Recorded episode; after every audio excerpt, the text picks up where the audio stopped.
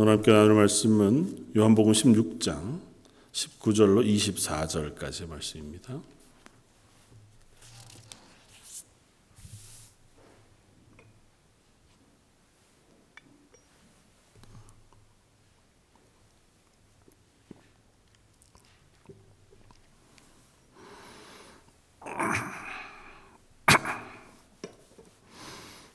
요한복음 16장 19절로 24절까지 차였으면 우리 한 목소리 같이 한번 봉독하겠습니다. 예수께서 그 묻고자 함을 아시고 이르시되 내 말이 조금 있으면 나를 보지 못하겠고 또 조금 있으면 나를 보리라 하심으로 서로 문의하느냐 내가 진실로 진실로 너에게 이르노니 너희는 곡하고 애통하겠으나 세상은 기뻐하리라 너희는 근심하겠으나 너희 근심이 도리어 기쁨이 되리라. 여자가 해산하게 되면 그 때가 이르렀으므로 근심하나 아기를 낳으면 세상이 사람 난 기쁨으로 말미암아 그 고통을 다시 기억하지 아니하느니라. 지금은 너희가 근심하나 내가 다시 너희를 보리니 너희 마음이 기쁠 것이요 너희 기쁨을 빼앗을 자가 없으리라. 그날에는 너희가 아무것도 내게 묻지 아니하리라. 내가 진실로 진실로 너희에게 이르노니 너희가 무엇이든지 아버지께 구하는 것을 내 이름으로 주시리라. 지금까지는 너희가 내 이름으로 아무것도 구하지 아니하였으나 구하라. 그리하면 받으리니 너희 기쁨이 충만하리라. 아멘. 어, 오늘 본문은 예수님의 그 마지막 제자들을 향한 어, 가르침, 권면과 기도의 제일 마지막 부분에 어, 해당하는 말씀이시고 어, 이 16장이 지나면 17장에는 예수님께서 이제 하늘을 우러러 기도하시는 기도의 내용들로 쭉 기록되어져 있습니다.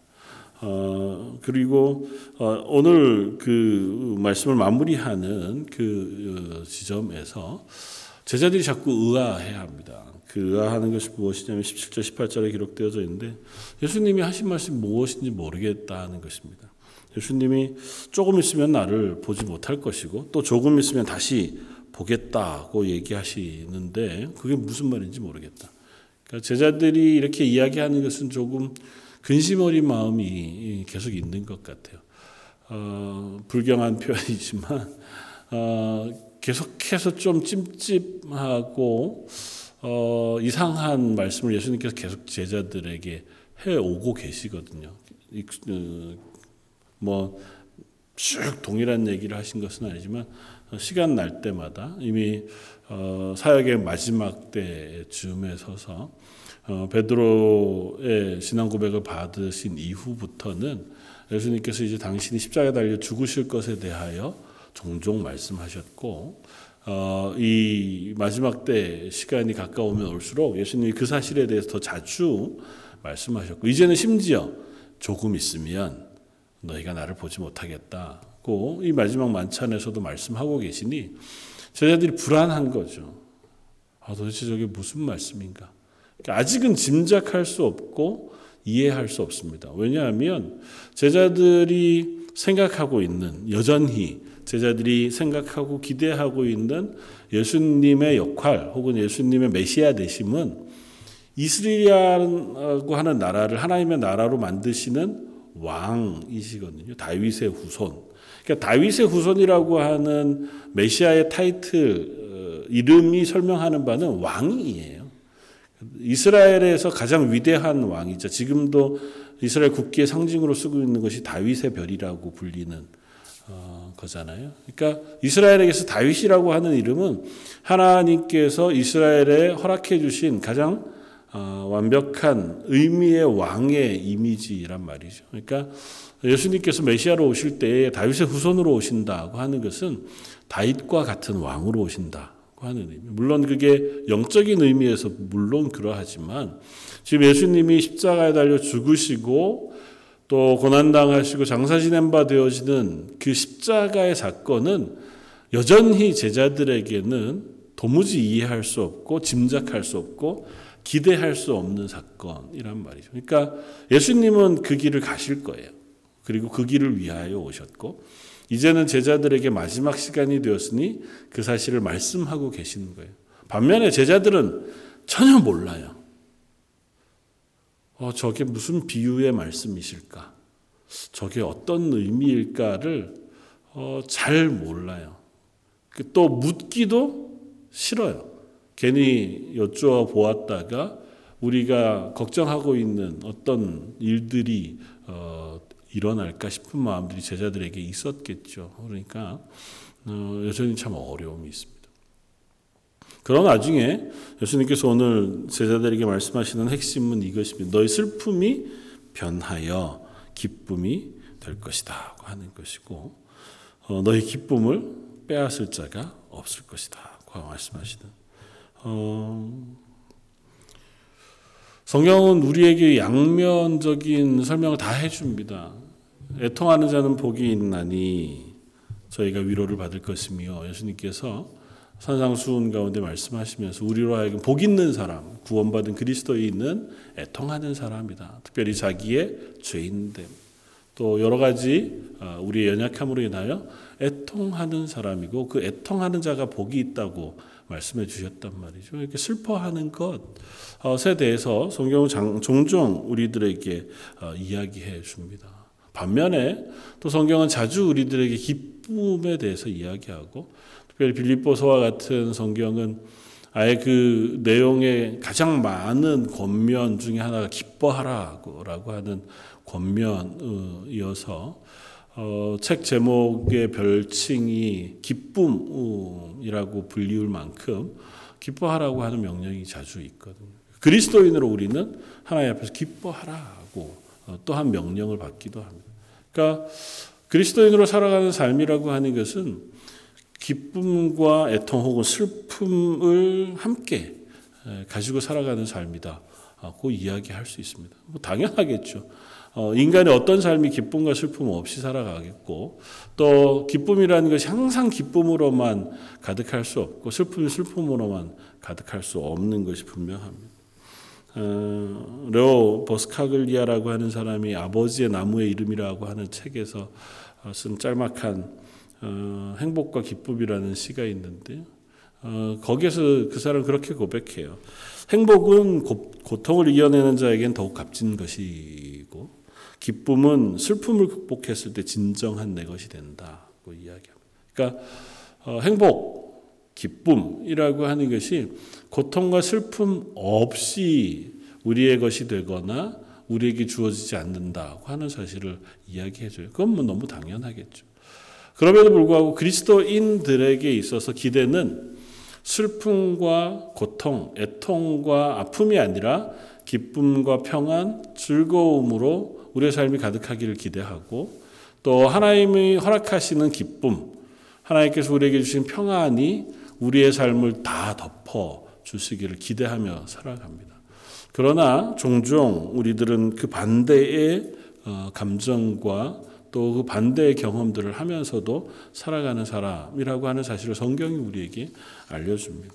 그래서 어, 그리스도인으로 이 땅을 살아갈 때 우리가 느끼는 기쁨, 슬픔은 어떤 것이냐고 하는 사실을 우리가 질문해 볼 필요가 있습니다.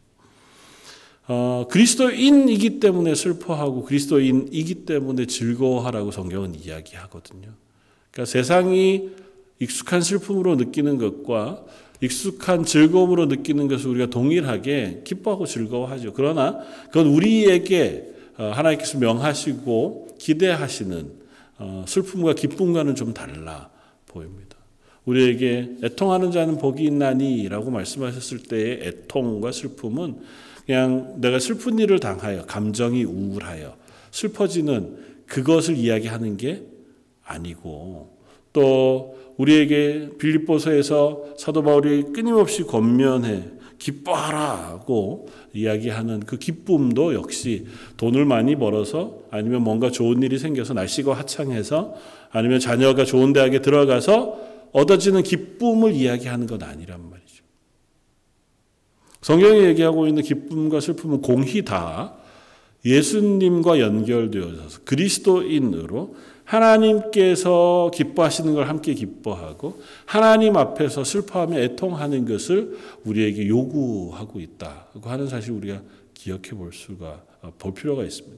그래서 오늘 본문에 예수님께서 제자들에게 권면하시면서 너희가 근심하게 될 것이나 그러나 또 기뻐하게 될 것이다고 한 말씀하시고 너의 기쁨을 빼앗을 자가 없다고 말씀하시는 이 말씀에 연결되어져 있는 것은 그리스도인으로 주어지는 슬픔과 그리스도인으로 얻게 되어지는 기쁨에 대한 이야기라고 하는 사실들을 우리가 먼저 어, 염두에 두고 말씀을 생각해 보았으면 좋겠습니다. 그러니까 어, 슬픔이 변하여 기쁨이 된다 하는 사실 물론 시편 30편과 같은 어, 다윗의 고백을 보면 어, 슬픔을 변하여 기쁨이 되게 하시고 내 베옷을 벗기시고 어, 하나님의 영화로 옷 입히신다고 고백하면서 그가 당하는 슬픔과 어려움이 세상의 공격이기도 하고 그곳에서 건져내어 살리시는 하나님의 은혜에 대한 감사와 기쁨을 이야기하기도 해요. 그러나 어, 그 모든 것들을 포함하여 그리스도인 하나님의 백성에서의 삶은 하나님과 관계가 없이 주어지거나 하나님과 관계없이 우리에게 얻어지는 것은 아니라는 사실을 분명히 이야기합니다. 다윗도 역시 동일한 고백을 하는 것은 그가 그냥 왕이 되었기 때문에 기쁘거나 그냥 곤란한 지경에서 건짐을 받아서 어, 기뻐졌다고 얘기하지 않고 하나님이 나를 기억하시고 나를 건져 주실 줄 알아서 또 나를 붙잡아 주심으로 그의 슬픔이 변하여 기쁨이 되게 하신다는 고백을 하거든요. 그러니까 하나님과 연결되어져 있고 하나님에 의하여 우리가 이 땅을 그리스도인으로 기뻐하며 감사하며 살아갈 수 있게 되어진다고 하는 고백을 하고 있다는 사실을 우리가 확인하게 되었습니다. 오늘 본문을 어, 좀 살펴보기를 원합니다. 예수님이 말씀하시는 말씀 가운데 특별히 17절, 음, 18절에서 제자들이 말씀하는 어, 그 이야기를 들으시고 예수님이 말씀하세요. 19절에 예수께서 그 묻고자 함을 아시고 이르시되 내 말이 조금 있으면 나를 보지 못하겠고 또 조금 있으면 나를 보리라 함으로 서로 문의하느냐. 예수님의 말씀하고 있는 것에 제자들이 의문을 가지고 있다는 걸 아셨습니다. 그리고 그 조금 있으면이라고 하는 것에 대해서 제자들에게 말씀해 주세요. 근데 예수님이 말씀하시는 말씀을 20절에서 24절까지 읽어도 이 정확히 예수님이 어느 때 조금 있으면 언젠가에 대한 말씀을 하고 계시지는 않아요. 다만 예수님께서 너희가 분명히 어, 애통할 것이다. 너에게 근심과 애통이 있을 것이다. 고 말씀하시고 그러나 그것이 근심과 애통으로 끝나지 않을 것이라고 하는 위로의 말씀을 해주고 계시다고 하는 사실을 우리가 깨닫게 되었습니다. 그러면 우리는 뭐 이 성경을 아는 사람이고 읽은 사람이니까요. 어, 이 사건의 전말을 우리가 생각하면서 이 말씀을 이해해 볼 필요 없습니다. 조금 있으면이 언제일까요? 조금 있으면 사실 두 번의 두 개의 시기를 얘기하세요. 조금 있으면 너희가 근심하게 되고 슬퍼 애통하지만 또 조금 있으면 기뻐하게 될 거라고 말씀하시는 그러니까 조금 있으면 이 두 시기를 이제 얘기하고 있는데 첫 번째 조금 있으면은 언제일까요? 예수님의 십자가의 죽으심이라고 생각하는 것이 아마 제일 어, 마땅할 것 같아요. 왜냐하면 20절에 보면 내가 진실로 진실로 너에게 이르노니 너희는 곡하고 애통 하겠으나 세상은 기뻐하리라. 너희는 근심하겠으나 너희 근심이 도리어 기쁨이 되리라. 말씀하시니까 조금 있으면 너희가 어, 나를 보지 못하리라고 말씀하시는 이 말씀의 어, 첫 시기는 아마 예수님의 십자가의 죽으심 그리고 그것으로 인하여 제자들이 경험하게 되어질 슬픔과 혼란 혹은 두려움과 어, 걱정 에 대하여 예수님 미리 그들에게 말씀하여 주고 있다고 하는 사실들을 어, 어, 뭐 확인할 수 있습니다. 그렇죠, 뭐. 예수님이 십자가에 달려 죽으실 때 제자들의 고통 혹은 슬픔을 짐작하기가 좀 어렵습니다. 어, 저희는 이미 성경을 다 읽고 예수님이 십자가에 죽으시고 부활하신 사실 다 아는 상태에서 이 사건을 대하니까 그 감정을 정확히 알기도 어렵고 대충 짐작하기도 좀 어렵기는 해요. 그러나 상상해 보면 제자들이 만나게 되어질 두려움이나 어, 그들이 만나게 되어질 당혹함은 아마 상상을 초월하는 것이었겠다. 특별히 예수님이 잡히시던 그 저녁에 어, 베드로만 생각해 보아도 베드로가 담대히 예수님께 고백하기를 여기 있는 모든 사람이 다 주를 버릴지라도 나는 그렇지 아니할 것입니다. 그 이야기하고 모든 제자들이 동조했다고 고백해요. 세상이 다 예수님을 부인하고 세상이 다 예수님을 버린다 할지라도 나는 절대 그러하지 않겠습니다. 그만한 믿음이 있었고 실제로 그것이 자기의 믿음의 고백이었을 거예요. 그리고 그걸 당연히 그런 일들은 없을 거라는 사실을 알았습니다. 왜냐하면 예수님은 죽은 자를 살리시는 분이시니까요. 생명의 주인이시고 뭐 원하시면 얼마든지 당신의 몸을 보호하시거나 이 모든 일들을 행하시는 데에 주저함이 없으실 어, 메시아가 분명하니까요. 그런데 예수님이 잡히십니다. 그리고 잡히실 때의 장면을 보면 예수님께서 제자들을 만류하세요. 성경이 응하게 하시기 위하여 내가 이 잡히시는 이 잡히심을 허락해 주고 계시다고 하는 사실을 제자들에게 말씀하시고 그러니까 제자들이 칼을 들어 어, 상대하지도 못하게 하시고 그러니까 그야말로 허망하게 예수님이 잡히시는 장면을 봐야 했습니다. 그리고 예수님이 잡히시기만 한 것이 아니라 그날 저녁 대제사장의 뜰에서 또 어, 계속해서 옮겨 다니면서 어, 심판당하시고 재판당하는 재판정에서 숱한 고난들을 겪으세요. 심지어 치욕스러운 수치스러운 일들을 당하십니다. 베드로는 그 재판정을 따라가기도 했고 그 모습을 먼지기서 보면서 어, 세 번이나 부인하는 그런 어, 상황을 겪어야 했습니다. 그러니까 그가 경험하는 두려움, 슬픔, 당혹스러움은 그야말로 말로 표현할 수 없는 어려움이었겠다고 생각이 되었습니다. 어, 그기에 비하면 우리가 그냥 일상적으로 그리스도인으로 살아가면서 만나게 되어지는 어, 슬픔, 당혹스러움은 아마 이해 미치지는 못할 것 같아요. 어, 그냥 그리스도인으로 살아가는데 내 스스로를 바라보면서 경험하게 되어지는 슬픔이 있겠죠. 내가 그리스도인임에도 불구하고 하나님 앞에서 바르게 살지 못하는 것 때문에 자꾸 이렇게 어, 스스로 가라앉고 스스로를 바라보며 슬퍼지는 경우. 또 조금 적극적으로 이야기할 수 있다면 어, 내가 원치 않는 어려움을 겪게 되었고 또 어, 믿음으로 잘 살아가려고 함에도 불구하고 그럴 수 없는 환경으로 자꾸 내몰려 갈 때 하나님 앞에 간절히 기도하죠.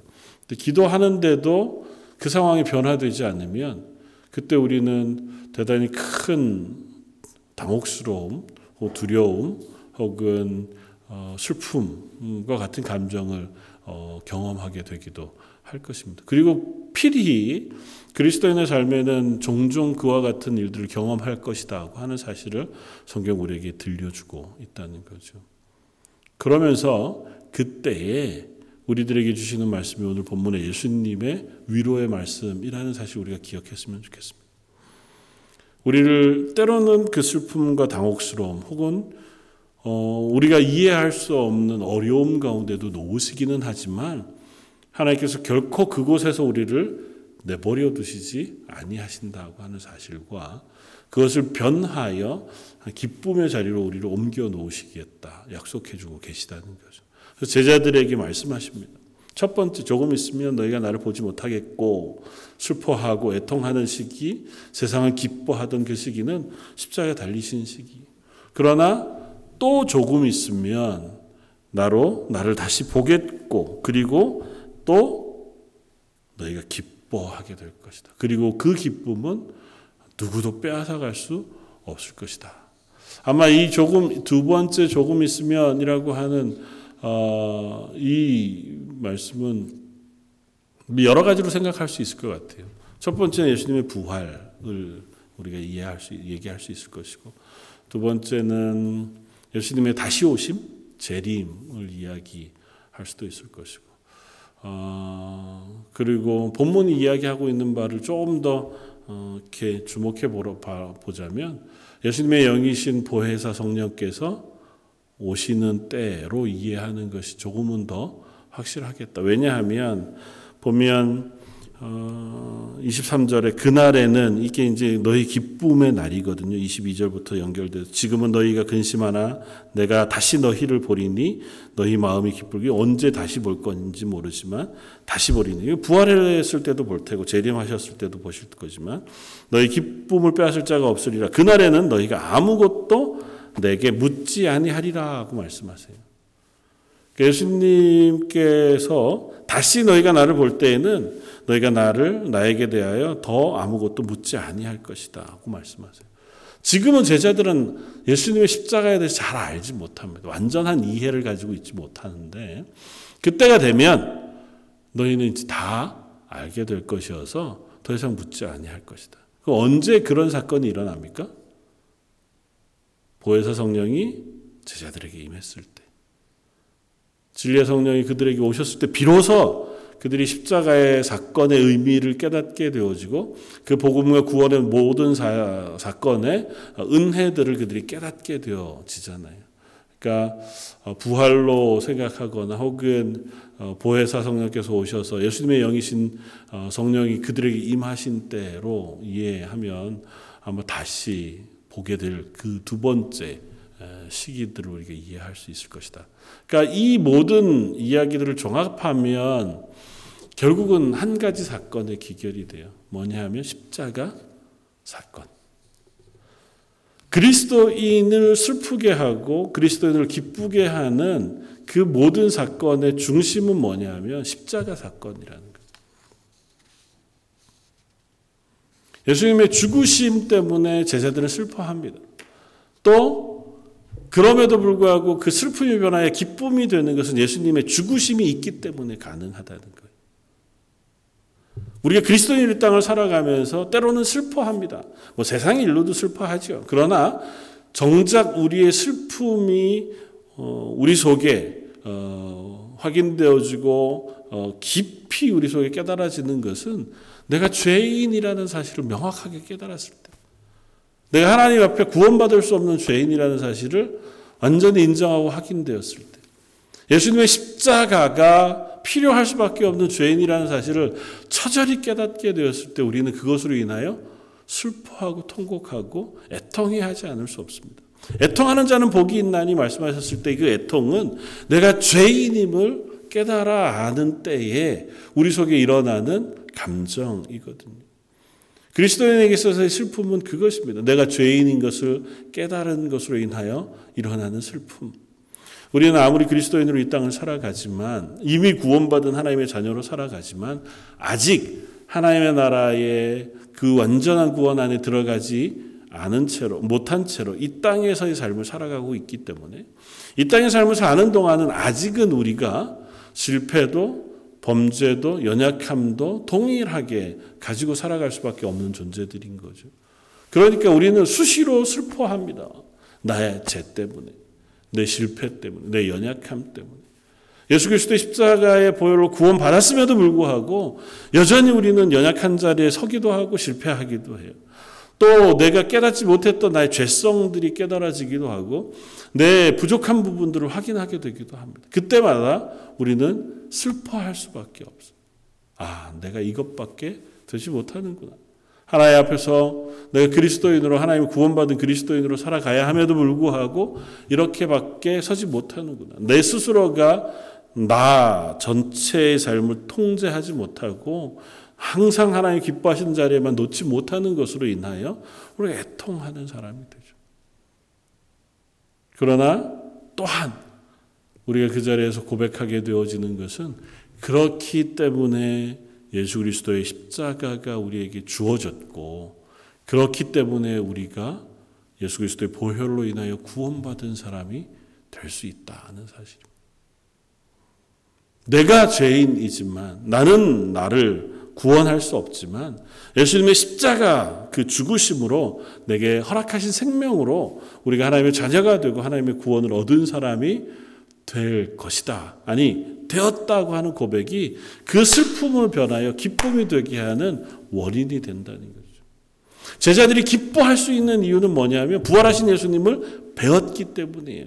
단지 예수님이 죽으셨다 살아났기 때문에 기뻐하는 것. 물론 그것도 너무 놀라운 기쁨이죠. 부활하신 예수님을 배웠을 때 제자들의 기쁨이 그야말로 말할 수 없는 기쁨이 그들에게 있었으니까요.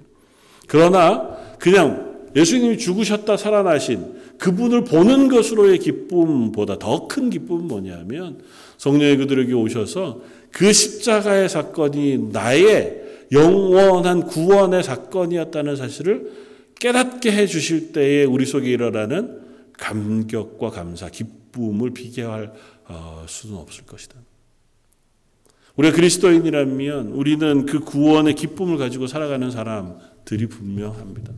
물론 여전히 이 땅을 살아가느라고 그 기쁨들이 때로는 희석되기도 하고 잊어져 가기도 해서 그 놀라운 기쁨이 아 맞아 내가 구원받은 사람이지 하나님이 날 구원해 주셔서 하나님 내게 매번 은혜 베푸시는 분이시지라고 하는 사실 우리가 입술로도 고백하고 믿음으로도 고백하지만 그러나 감정은 이미 그것으로부터 좀 멀리 떨어져서 여전히 세상의 걱정, 세상의 것들이 근심이 되어지는 그런 시기들을 우리가 살아가기도 하죠. 그러나 그럼에도 불구하고 흔들리지 않는 것은 우리가 예배의 자리에 기도의 자리에 서면서 말씀으로 통하여 확인하는 것은 그런 우리를 여전히 하나님의 자녀라 칭해 주시고 예수 그리스도의 보혈로 씻으신 그 구원의 은혜들을 우리에게 여전히 부어주고 계시다고 하는 사실 때문인 줄 압니다. 제자들에게 예수님 말씀하십니다. 여자가 해산하게 되면 그때가 이르렀으므로 근심하나 아이를 낳으면 세상에 사람 난 기쁨으로 말미암아 그 고통을 다시 기억하지 아니할 것이다. 그와 같이 너희도 슬퍼하게 될 것이지만 그러나 너희가 다시 나를 볼 때에는 너희가 기뻐하게 될 터인데 그 기쁨을 어느 누구도 이 세상에 빼앗아가지 못할 것이다. 예수님의 부활, 구원, 우리에게 허락하신 그 놀라운 구원의 은혜 는 우리에게 허락되어지면 그 구원은 이전에 우리가 이 땅에서 죄인으로 살아가던 그 모든 슬픔과 그 모든 죄악들을 다 씻으실 만한 은혜의 사건이자 우리에게 허락하신 놀라운 구원의 사건이라는 사실들을 우리에게 전해줍니다. 또 연약해질 수 있지만 그러나 우리는 구원받은 기쁨을 통해서 우리의 연약한들을 돌이켜 이겨내고 그것으로부터 벗어나 하나님 앞으로 나아갈 힘을 얻은 사람들이라고 하는 사실을 성경이 이야기합니다. 그러면서 예수님께서 한 가지를 덧붙이세요. 그게 뭐냐면 24절. 24절 말씀 한번 같이 읽겠습니다.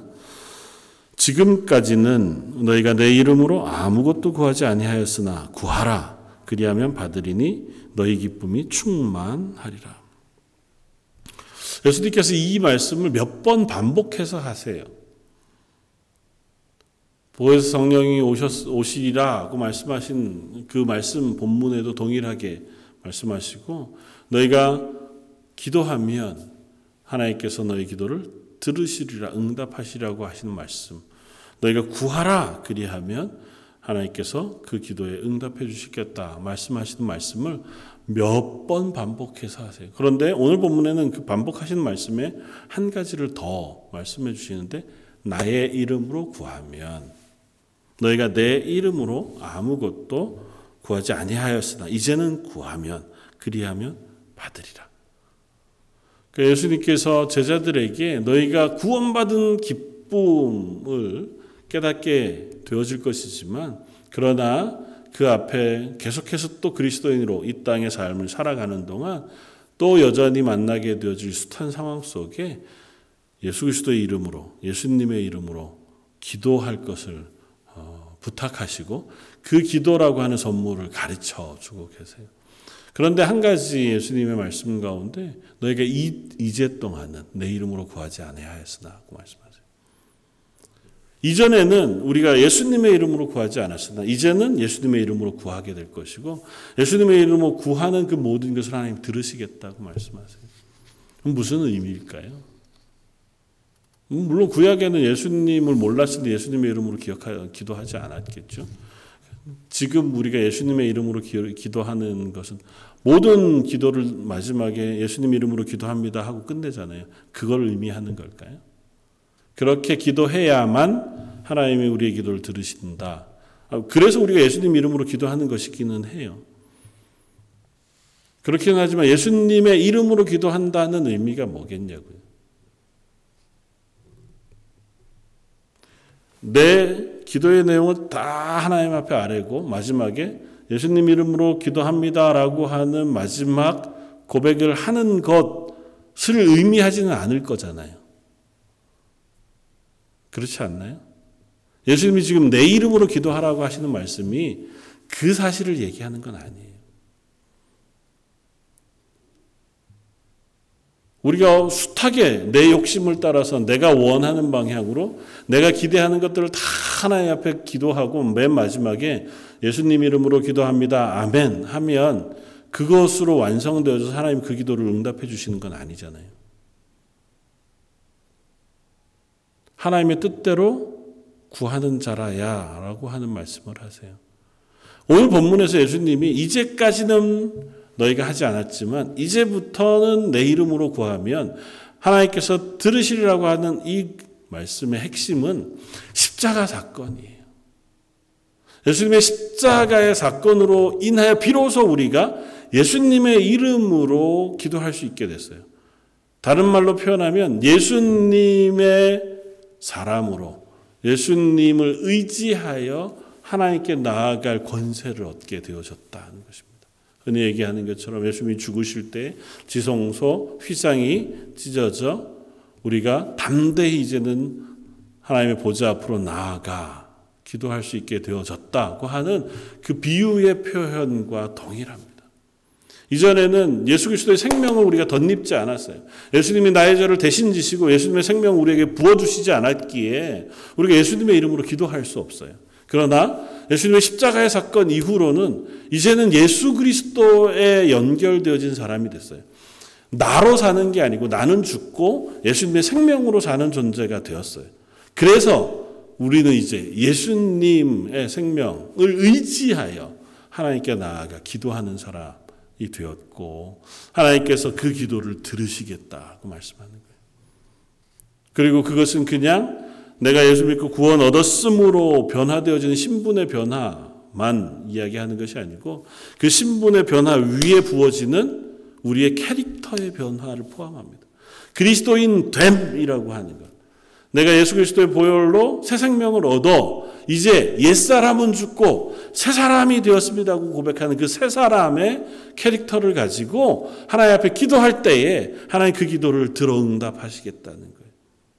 예수님의 생명으로, 예수님의 이름으로 기도하는 것은 예수 그리스도를 믿은, 그래서 구원 얻은 사람으로 변화되어진 성품, 하나님이 기 뻐하시는 사람으로 살아가는 그리스도인으로서의 삶, 그 고백을 가지고 하나님 앞에 나아가 드리는 기도를 하나님께서 들으시겠다는 것입니다. 물론 하나님께서 야 요거는 아니고 요거는 뭐 들어줄 만해 그렇게 말씀하신다는 건 아니에요. 하나님이 우리에게 예수님께서 이 고백을 통하여 혹은 권면을 통하여 기도라고 하는 것을 가르치시는 그 핵심에 무엇이 있냐면 우리가 하나님의 사람으로 이 땅 가운데 살아갈 은혜와 은사를 부으시겠다는 것입니다. 이제는 너희가 죄인으로 사는 것이 아니고 이제는 예수 그리스도의 생명으로 덧입어 하나님의 사람으로 살게 되어진 것이라는 사실을 우리에게 설명해 주는 것입니다. 그래서 우리는 이 땅을 그리스도인으로 살아가지만 이미 구원받은 사람으로 예수 그리스도의 생명을 얻어 살아가는 사람으로 사는 사람들이고 그 그리스도인으로 살기 위해서 우리가 발버둥 칠 때에 또 그것을 위하여 하나님의 은혜를 구할 때에 하나님 그 기도를 들으시고 우리에게 은혜 베풀어 주시겠다고 약속해 주고 계시다는 것입니다. 우리가 때로는 답답할 때가 있죠. 내 상황 때문에 혹은 내 믿음의 흔들림 때문에 혹은 믿음이 고백을 가지고 하나님 기뻐하시는 자리를 우리가 살아가려고 어, 애쓰지만 그러지 못할 때마다 답답하고 힘겹고 그것으로 인하여 두려워하고 슬퍼할 때가 있죠. 그때 이 말씀 우리가 기억할 필요가 있습니다. 하나님 앞에 무릎 꿇고 하나님 제가 연약합니다. 제가 하나님이 기뻐하시는 삶을 참 살아가지 못하고 있습니다. 살고 싶은데도 되지 않고 이제는 무력하고 또 그렇게 살아가려고 하는 어, 수고와 애씀 그것이 제게 너무 버겁습니다. 그때 우리는 다른 것 하지 않고 하나님의 도우심을 구하는 거죠. 그리고 그 도우심을 구하는 기도에 하나님 응답하시겠다는 것입니다. 그리고 그 기도는 종종 성경에서 씨름으로 표현되었습니다. 그냥 하나님 기도 딱 하고 끝나면 되는 것이 아니고 하나님이 내 기도를 들으시는 줄 알아서 그 앞에서 씨름해 가는 것입니다. 하나님의 음성을 들 하나님이 응답하실 때까지 내 마음 속에 하나님께서 깨닫게 해주실 때까지 아니면 내 마음을 평안케 해주시거나 나를 변화시켜 주시기까지 우리가 씨름하며 하나님 앞에 기도할 때에 그 과정을 통하여 하나님은 우리를 하나님의 사람으로 만드시고 또 그 과정을 통하여 우리에게 우리의 슬픔을 변하여 기쁨 으로 만들어 주시는 그와 같은 은혜들을 경험하게 하시는 줄 믿습니다. 사랑하는 성도 여러분, 저 여러분들이 이 땅 가운데 기쁨의 사람으로 살아가기를 원합니다. 그러나 다른 것으로 기뻐하는 것이 아니라 제사함 받은 기쁨으로 충만한 사람들이었으면 좋겠고 매일매일 그리스도인으로 살아가기 위하여 애쓰다가 하나님의 도우심을 구하고 하나님께서 그 도우심을 구하는 기도에 응답하셔서 하루하루 내 삶을 통하여 그리스도인으로 사는 고백을 하나님께 올려드림으로 기뻐하는 저 여러분들의 삶 되시기를 주님의 이름으로 축원을 드립니다. 같이 한번 기도하겠습니다. 하나님, 우리의 슬픔이 변하여 기쁨이 되게 하시겠다 말씀하신 것은 다름이 아니라 우리를 위하여 죽으시고 부활하시며 우리에게 보혜사 성령님을 보내어 주셔서 이 땅을 더 이상은 죄인으로 살지 않고 하나님 기뻐하시는 그리스도인으로 살아가게 해 주심으로 말미암아 우리 속에 일어나는 충만한 기쁨을 약속하신 줄 압니다. 여전히 세상에 발붙이며 살아가느라고 세상 것 때문에 일희일비하지만 말씀을 의지하여 다시 하나님을 바라보며 기뻐하고 하나님 허락하신 것으로 인하여 즐거워하며 하나님의 사람으로 살기 위하여 애쓰는 저희들 되게 해 주시길 원합니다.